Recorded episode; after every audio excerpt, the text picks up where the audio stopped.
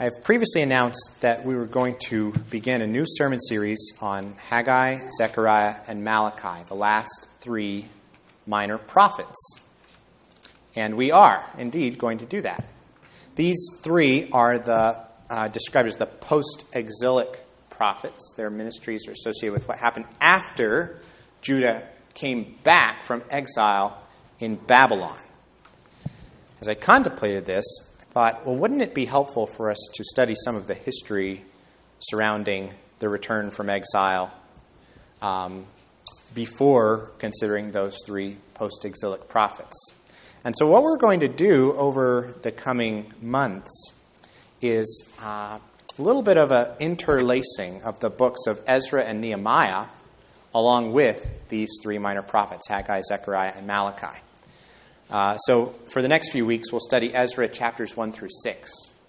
And then we'll begin Haggai, because the first 6 chapters of Ezra describe the first wave of the return from Babylonian exile and the rebuilding of the temple. And it specifically mentions the ministry of Haggai and Zechariah, stirring up the people to complete that work of building the temple. And so tonight, we're going to begin this new sort of super series on these 5 books with Ezra chapters 1 and 2.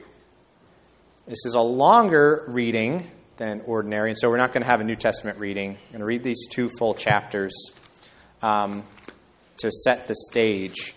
As a warning, there will be a lot of Hebrew names and numbers in chapter 2, so stick with it all the way to the end. We want to hear how this book is setting the stage for the history of these returnees from exile.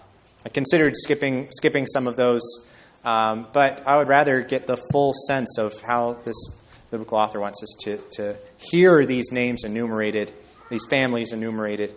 And so without further ado, please stand for the reading of God's word and turn to Ezra chapter 1.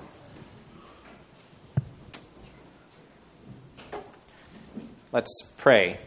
Our Father in heaven, as we embark on the study of Israel's history Judah's history after the return from exile and the prophets who ministered to them under the inspiration of the Holy Spirit, we pray that same Holy Spirit would be with us to illumine our hearts, to shine his light on your word so we would understand it, and so that we, elect exiles of the dispersion, might have hope in our heavenly calling to be part of the people that you have restored and given freedom, release. You are building into the new people of God to endure as your temple into the age to come. So help us now as we begin this to read with and listen with understanding. And we ask this in Jesus' name. Amen. Ezra Chapters 1 and 2. In the first year of Cyrus, king of Persia, that the word of the Lord by the mouth of Jeremiah might be fulfilled, the Lord stirred up the spirit of Cyrus, king of Persia, so that he made a proclamation throughout all his kingdom, and also put it in writing. Thus says Cyrus, king of Persia, "The Lord, the God of heaven, has given me all the kingdoms of the earth, and he has charged me to build him a house at Jerusalem, which is in Judah. Whoever is among you of all his people, may his God be with him, and let him go up to Jerusalem, which is in Judah, and rebuild the house of the Lord, the God of Israel. He is the God who is in Jerusalem. And let each survivor, in whatever place he sojourns, be assisted by the men of his place with silver and gold, with goods and with beasts, besides freewill offerings for the house of God that is in Jerusalem. Then rose up the heads of the fathers' houses of Judah and Benjamin, and the priests and the Levites, and everyone whose spirit God had stirred up to go up to rebuild the house of the Lord that is in Jerusalem. And all who were about them aided them with vessels of silver, with gold, with goods, with beasts, and with costly wares, besides all that was freely offered. Cyrus the king also brought out the vessels of the house of the Lord that Nebuchadnezzar he carried away from Jerusalem and placed in the house of his gods. Cyrus, king of Persia, brought these out in the charge of Mithridat the treasurer, who counted them out to Sheshbazar the prince of Judah. And this was the number of them: 30 basins of gold, 1,000 basins of silver, 29 censers, 30 bowls of gold, 410 bowls of silver, and 1,000 other vessels. All the vessels of gold and silver were 5,400. All these did Sheshbazar bring up when the exiles were brought up from Babylonia to Jerusalem. Now these were the people of the province who came up out of the captivity of those exiles whom Nebuchadnezzar, the king of Babylon, had carried captive to Babylonia. They returned to Jerusalem and Judah, each to his own town. They came with Zerubbabel, Jeshua, Nehemiah, Sariah, Reaeliah, Mordecai, Bilshan, Mispar, Bigvi, Rehum, and Baana. The number of the men of the people of Israel, the sons of Perosh, 2,172, the sons of Shephatiah, 372, the sons of Ara, 775, the sons of Pahath-Moab, namely the sons of Jeshua and Joab, 2,812, the sons of Elam, 1,254, the sons of Zatu, 945, the sons of Zakkai, 760, the sons of Bani, 642, the sons of Bibai, 623, the sons of Ozgod, 1222, the sons of Adoniram, 666, the sons of Bigvi, 2056, the sons of Aden, 454, the sons of Ater, namely of Hezekiah, 98, the sons of Bezai, 323, the sons of Jorah, 112, the sons of Hashum, 223, the sons of Gevar, 95, the sons of Bethlehem, 123, the men of Netophah, 56, the men of Anathoth, 128, the sons of Asmaveth, 42, the sons of Kiriath Arim, Kephirah, and Beeroth, 743,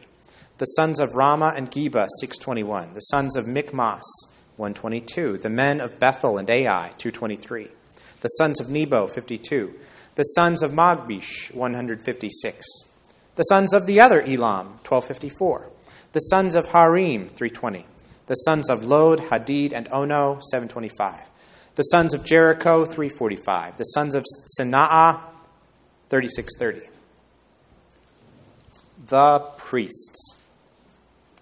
The sons of Jediah, of the house of Jeshua, 973. The sons of Immer, 1,052. The sons of Pashur, 1,247. The sons of Harim, 1,017. The Levites. The sons of Jeshua and Kadmiel, of the sons of Hodaviah, 74. The singers, the sons of Asaph, 128, the sons of the gatekeepers, the sons of Shallum, the sons of Ater, the sons of Talmon, the sons of Akub, the sons of Hatita, the sons of Shobai, in all, 139. The temple servants, the sons of Ziha, the sons of Hasufa, the sons of Tabaoth, the sons of Keros, the sons of Siaha, the sons of Padon, the sons of Labana, the sons of Hagaba, the sons of Akub, the sons of Hagab, the sons of Shamlai, the sons of Hanan, the sons of Gedil, the sons of Gahar, the sons of Reaiah, the sons of Rezin, the sons of Nekoda, the sons of Gazam, the sons of Uzzah, the sons of Paseah, the sons of Besai, the sons of Asna, the sons of Meunim, the sons of Nephisim, the sons of Bakbuk, the sons of Hakufa, the sons of Harhur, the sons of Basluth, the sons of Mehida, the sons of Harsha, the sons of Barkos, the sons of Sisera, the sons of Tema, the sons of Neziah, and the sons of Hatipha. The sons of Solomon's servants, the sons of Sotai, the sons of Hasophereth, the sons of Peruda, the sons of Ja'ala, the sons of Darkon, the sons of Giddel, the sons of Shephatiah, the sons of Hatil, the sons of Pokereth Hatzabayim, and the sons of Ami. All the temple servants and the sons of Solomon's servants were 392. The following were those who came up from Tel-Melah, Tel-Harsha, Karub, Adon, and Immer, though they could not prove their fathers' houses or their descent, whether they belonged to Israel. The sons of Deliah, the sons of Tobiah, the sons of Nekoda, 652. Also of the sons of the priests, the sons of Habiah, the sons of Hakos, the sons of Barzillai, who had taken a wife from the daughters of Barzillai the Gileadite and was called by their name. These sought their registration among those enrolled in the genealogies, but they were not found there. And so they were excluded from the priesthood as unclean. The governor told them that they were not to partake of the most holy food until there should be a priest to consult Urim and Thummim.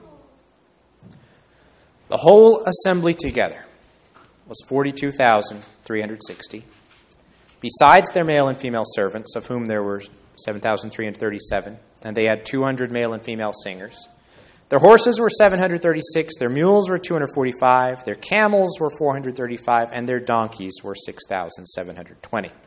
Some of the heads of families, when they came to the house of the Lord that is in Jerusalem, made freewill offerings for the house of God to erect it on its site. According to their ability, they gave to the treasury of the work 61,000 derricks of gold, 5,000 minas of silver, and 100 priests' garments. Now, the priests, the Levites, some of the people, the singers, the gatekeepers, and the temple servants lived in their towns, and all the rest of Israel in their towns. Amen.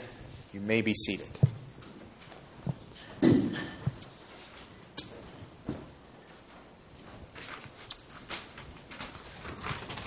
So from the point of view of the surface of the earth, it looks at first like the sun and the other planets and really the whole universe are revolving around planet Earth, right? And of course, for a long time, people took for granted that that's exactly what was happening until they realized, oh, wait a second, Earth is not at the center at all. We're just one of many planets orbiting around the sun.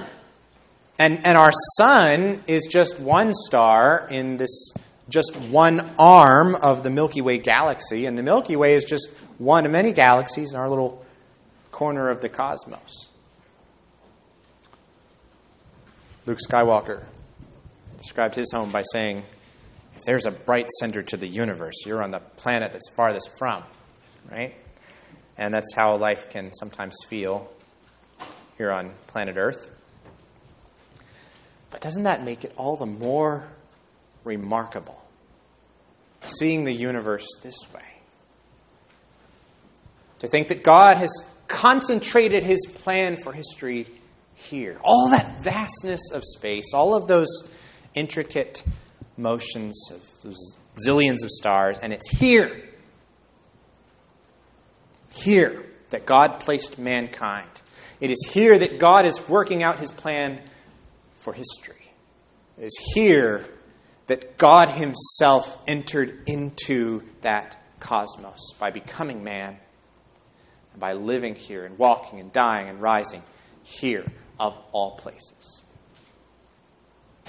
Now that grand perspective, written in those grand strokes across the universe, holds true also, kind of like a fractal.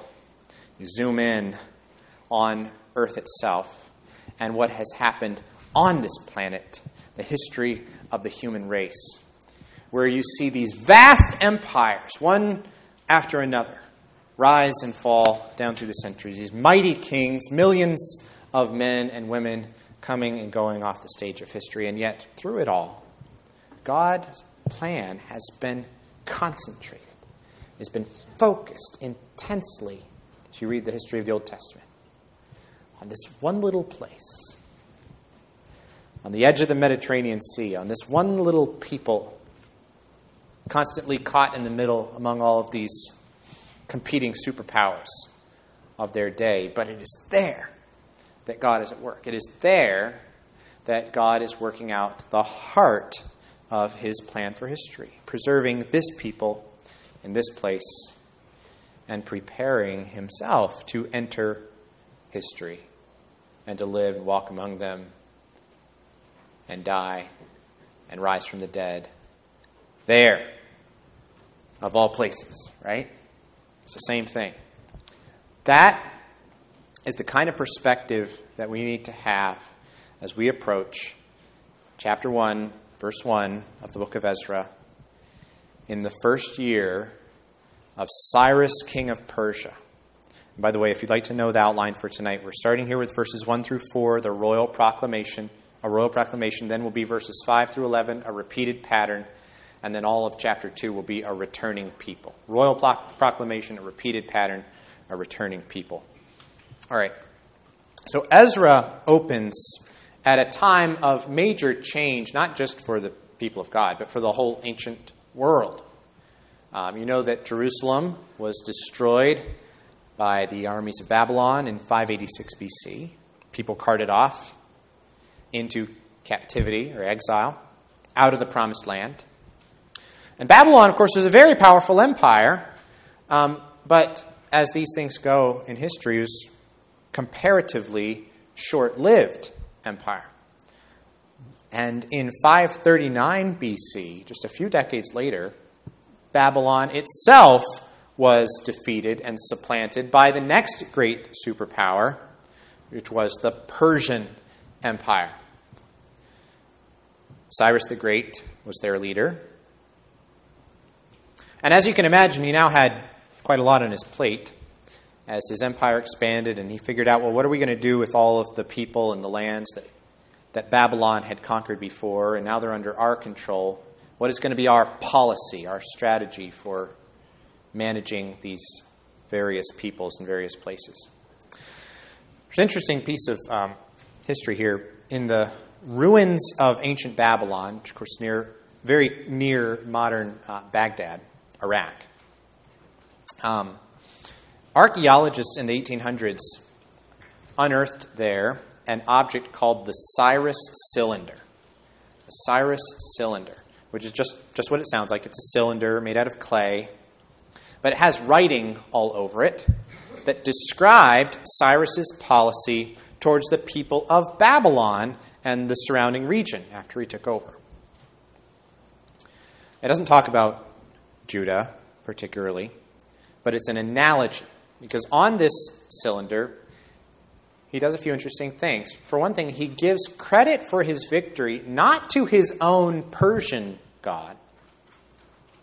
He gives the credit to Marduk, who's the Babylonian god. And he also talks about how Cyrus took several of the local gods that the king of Babylon had removed from their temples in other cities. And he put them back in their old temples and restored the worship of those idols in those original places.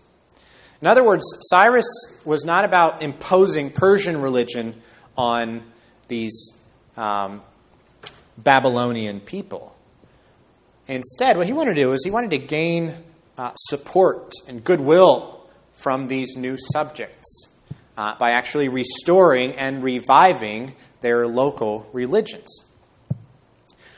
From a religious point of view, you can imagine Cyrus thinking, well, I might as well have those gods on my side too. I might as well have these people praying to those gods as well for me. Or we could choose to be a little more cynical and think, well, it's actually just a political kind of diplomatic decision. Cyrus just wants to get these people on his side by being nice to them so that they'll see him as this kind of benevolent conqueror, even a liberator in some sense. Okay, so how does this impact the way we read Ezra chapter 1? Well, first of all, I think that it should lead us to take with a pretty large grain of salt it's putting it pretty strongly, but I'd say the lip service that King Cyrus pays to the Lord in this proclamation. The Lord, the God of heaven, has given me all the kingdoms of the earth. Well, yeah, you said the same thing about the god of Babylon, Marduk. My dad would tell my mother, oh, you look beautiful today. She would say, oh, you say that to all your wives, which is true because she was the only one. And here we could tell Cyrus, oh, you say that to all your gods, except that he didn't have just one. He was an equal opportunity idolater. Nevertheless, that's not the only vantage point for viewing this letter. Because as we read this from the perspective of the completed history of salvation, so we read this from the perspective of the people of God, we don't have to read this cynically at all. Cynically regarding Cyrus's motivations, maybe. Yeah, from the Persian court's perspective, this is probably a diplomatic chess move to put the people of Judah back in their land and restore the worship of God and rebuild the temple. Cyrus surely cares very little, if at all, about the worship of the one true God, or at least about it being exclusive in any way. But what Ezra does, what the scriptures are constantly doing, is it turns everything inside out. And it teaches us to see Cyrus's edict here and all of his power and all of his plans from a God's eye point of view. See, Cyrus fancies himself to be the greatest king and conqueror of his day, the most powerful person in the world. And that's the way that he wants Judah and all of the other nations of his day to see him. Okay, what is this passage revealing to us? Why, in an ultimate sense, did Cyrus make this royal proclamation? He made it, verse 1, that the word of the Lord by the mouth of Jeremiah might be fulfilled.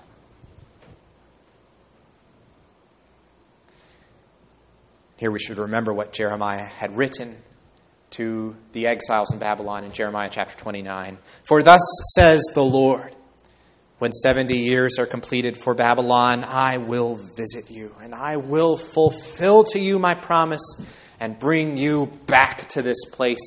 For I know the plans that I have for you, declares the Lord. Plans for welfare and not for evil, to give you a future and a hope. Then you will call upon me and come and pray to me, and I will hear you. You will seek me and find me when you seek me with all your heart. I will be found by you, declares the Lord, and I will restore your fortunes and gather you from all the nations and all the places where I have driven you, declares the Lord, and I will bring you back to the place from which I sent you into exile. And so you and I should think, wait a second, who is really in charge here? Whose grand plan is really being worked out by this decree? Who is really on the throne with a capital T? And who is the one who's really, despite what he thinks, playing a part in a machine and a kingdom so much bigger than himself? The king's heart is a stream of water in the hand of the Lord, Proverbs says. He turns it wherever he will. After all, it was the Lord, wasn't it, who in Isaiah 45, many years before, identified Cyrus by name. He said, you, Cyrus, I'm going to give tremendous power as a world leader. But why? Why am I going to do that? It is for the sake of my servant Jacob, Israel my chosen. I am the Lord, Isaiah 45 says in that context. I am the Lord, and there is no other. Besides me, there is no God. Whatever Cyrus thinks about this policy of supporting many gods, right? I equip you, the Lord tells him ahead of time. I equip you, though you do not know me, that people may know from the rising of the sun and from the west that there is none besides the Lord. And I will bring you back to the place from which I sent you. Oh, whoops.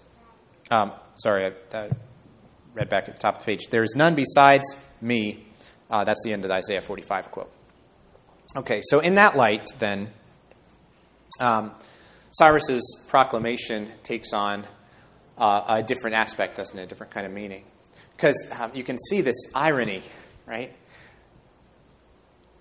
That what Cyrus perhaps insincerely said was truer than he realized, right?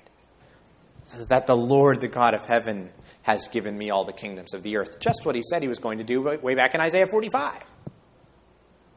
And he has charged me, yes he has, to build him a house at Jerusalem, which is in Judah.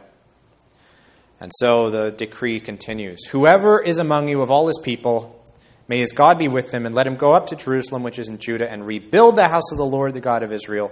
He is the God who is in Jerusalem. And there you can kind of see the limitations of Cyrus's theology, right? Cyrus thinks, well, this God goes here in this city, this God goes there in that city. Israel's God goes in Jerusalem. I'll put him back where he belongs, not realizing, of course, that the Lord is the God over all lands, all peoples, and that this place, Jerusalem, is, even though it is in the middle, as it were, of kind of average solar system and a kind of average arm of an average galaxy in the ancient Mediterranean world, this place, Jerusalem, is in fact the center of the plan of God, the center of the history that God is working out that is so much bigger than any of the conquering kings and empires that are by now littering the world stage along the way. Now, verse 4 sets up for the next section, which I've called a repeated pattern. And the pattern I'm referring to there, I wonder if any of you have guessed it yet, it's the pattern of the Exodus. The pattern of the Exodus. This is something commentators routinely notice about this first chapter. That Cyrus's decree and the way that it's carried out echo what happens in Exodus chapter 12, when Israel finally leaves Egypt right after the original Passover event. It says, the Egyptians were urgent with the people to send them out of the land in haste, for they said, we shall all be dead. And the people of Israel, it says, had also done as Moses told them, for they asked the Egyptians for silver and gold jewelry and for clothing. And the Lord had given the people favor in the sight of the Egyptians, so they let them have what they asked. Thus, they plundered the Egyptians. And later, as Derek Kidner points out, all of that wealth in Exodus is used for what later in the book? Well, it's used for the construction and the adornment of the tabernacle. Now what's happening? Well, the Exodus, you think about what it represented. The Exodus represented the creation of Israel as a nation. Well, now this return from exile is like a recreation of Israel as a nation. It's a new Exodus. It's leading to a new beginning for the people of God, a new entry into the promised land, right? And just like last time, so again, God is providing for Israel. He's moving the heart of the king who previously held them captive. He's leveraging all of the wealth and the power of that great empire that once enslaved them to supply the rebuilding of this place where he once again is going to dwell with his people and be their God in the temple that these returning exiles are going to build. That's what the return from exile is about. It is the Exodus reprised and renewed. It's a new beginning for the people of God. And in particular, verses 7 through 11 focus on the vessels of the house of the Lord, these valuable, holy objects that had been used previously in the worship of the temple. You may remember from the book of Daniel that Belshazzar, the king of Babylon, had that infamous feast where he brought out the vessels of gold and silver. It says that Nebuchadnezzar, his father, had taken out of the temple in Jerusalem so that the assembled nobles at the feast could drink out of it. They're desecrating these holy things, making light of them. And that's the night, of course, of the handwriting on the wall when Belshazzar is killed. Well, now those same holy objects are being brought out for a very different purpose, so that they can be restored to their intended use in the new temple that's about to be built. Just think about how easy it would have been for all of those objects to be lost, for them just to have gotten scattered, looted, sold. But what an evidence this is of the Lord's very careful providence in preserving even these kind of vestiges of the worship that once took place in the old temple, now destroyed, saving them so carefully so that there would be this continuity, so that his people could use them once again in the temple that's about to be reconstructed. And he used the Babylonians and the Persians to do all of this, to keep those treasures archived and secure down through those decades of exile until the right moment when they could be brought out again and when they could be given, entrusted to these returning people, to this faithful remnant for this new revival of the worship of God. The Lord is providing for his own worship and equipping his people to put it into practice. What the Lord always does, every generation of the church. Now, chapter 2 obviously has a lot of names. It's easy to get lost in here. You're very patient earlier with me reading the whole thing aloud. Let me just orient you to some of the big sections of this chapter and why they're important. It starts out with the leaders of the people headed up. The list is headed by Zerubbabel. Zerubbabel, by the way, was descended from the kings of Judah, descended from David. He's in the bloodline of David. He's actually listed in the royal line of Jesus' royal ancestors in Matthew chapter 1. And so Zerubbabel is kind of the big figurehead of what commentators like to call this first wave of returning exiles. And the three waves often being enumerated as the Zerubbabel wave, then Ezra, then Nehemiah. These three great leaders who mark the history of this double-decker Ezra-Nehemiah story. It's under Zerubbabel's leadership that the temple is rebuilt. That's the main task. The main task of this first wave. And then there's the work of Ezra, and then later Nehemiah, quite a number of years later. Okay. So after that list of leaders, through verse 2, next you have a general list of the number of the men of the people of Israel. Listed. Some of it is listed by heads of various families. Some of them are listed by the places where these families are from. And this adds up here to quite a few thousands of people. This is not some tiny skeleton crew coming back to Jerusalem. And yet, on the other hand, these are small numbers compared with what Judah used to be, compared with the number of people who were carried into exile. Often we speak of a faithful remnant, that major theme that appears time and again through the prophets. That stump Isaiah speaks of that's going to be left behind with life still in it when the covenant tree has been chopped down in the judgment. This is the faithful remnant returning now to the land. The stump with that shoot beginning to sprout again. In verses 36 to 42, you get the priests and the Levites, this special category among the people as a whole.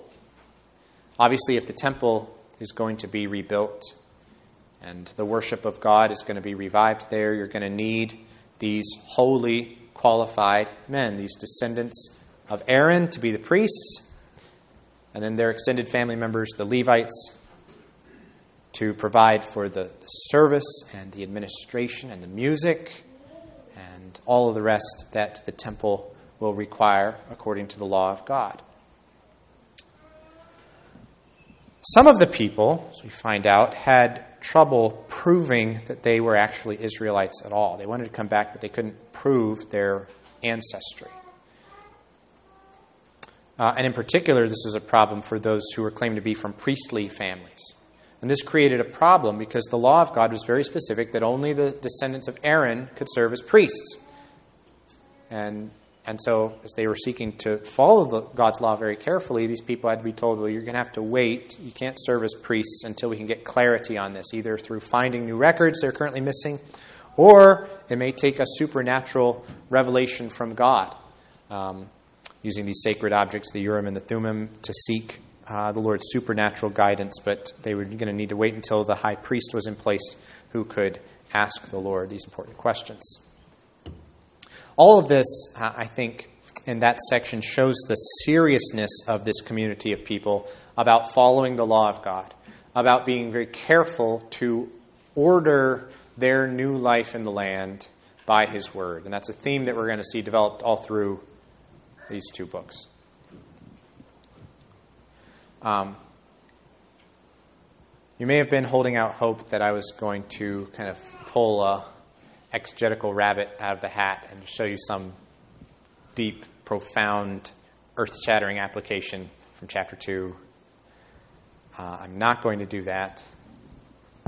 So much of the purpose of studying this chapter carefully is it's about context. It's about setting the stage for what's going to happen later in the book. We shouldn't try to force these names and numbers to say more than they do. We shouldn't make too little of them either, though. Because you see, these are the people that God has preserved through the exile, just as he promised he would do through the prophets. These people represent those promises coming true as a living reality, not just an idea. We talked this morning about how the gospel is not just a thought bubble, that it's about God's acts in time and space in the Lord Jesus Christ on earth.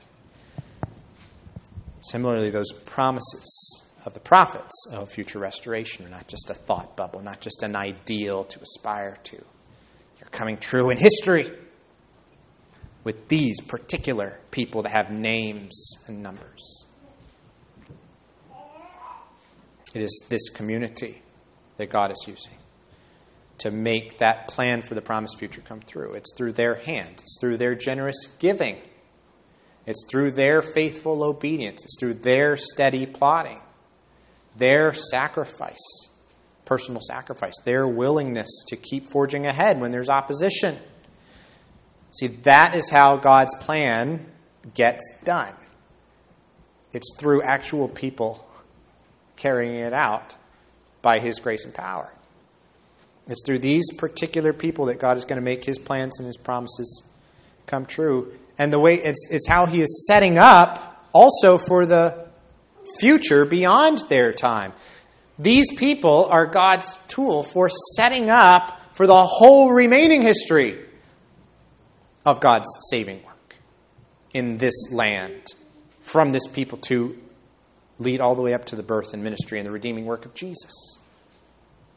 And draw a straight line from these returning exiles to the birth of Christ. The rescue of this remnant from exile, their return to the land. This is not just a symbol. This is not just a picture, abstract picture of God, the way God rescues us from sin and death and brings us into his kingdom, although it is that. But it's not just a picture. It's not just a preview of those things. It is a concrete step towards those things. It is part of God's plan for actually bringing history to that goal of our salvation, and beyond that to the final goal of the whole cosmos and the return of Christ. So what does this have to do with us as the people of God living today? I mentioned earlier, you may feel sometimes like Luke Skywalker, that if there's a bright center to the universe, that your life feels like it's somewhere on a planet farthest from that bright center.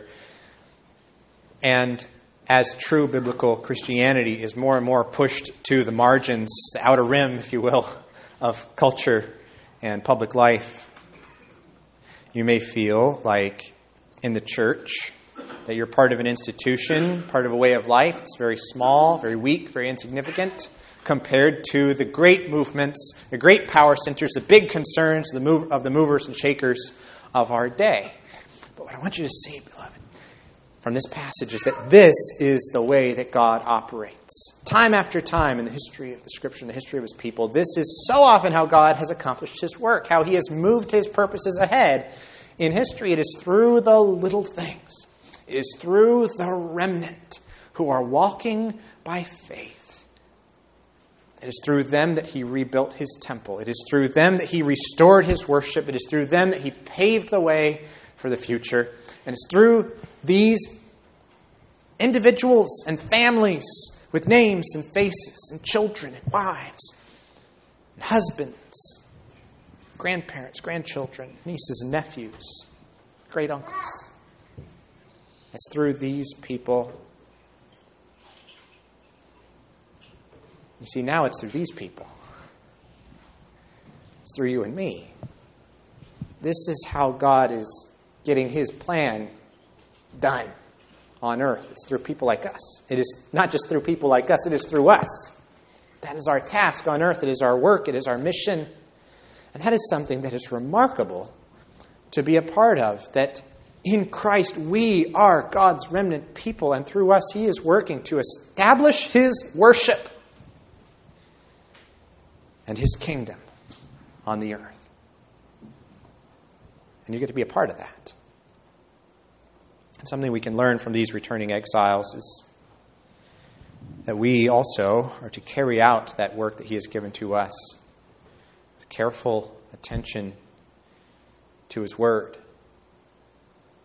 with a confident trust that our God, the Creator, King of the universe, the Lord of lords, and the King above all earthly power, is going to leverage all of his cosmic authority to see that his plan for us in Lord Jesus Christ succeeds. By his grace, by his power. That is a very hopeful thing to be a part of. Let's pray. Our Father in heaven, not to us, but to your name be the glory. And Lord, if you were not on our side, we would have been swallowed up. Oh Lord, we are so thankful for this picture of your promises coming true through these particular people,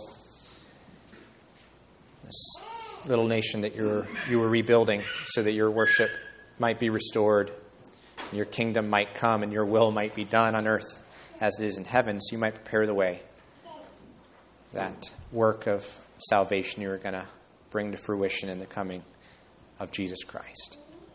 Thank you, Lord, that we get to be part of that same reality, now a little further on down the road of history, now looking back on that work Christ has accomplished, but still serving you, the great King of kings and Lord of lords, and still living out and working out your plan.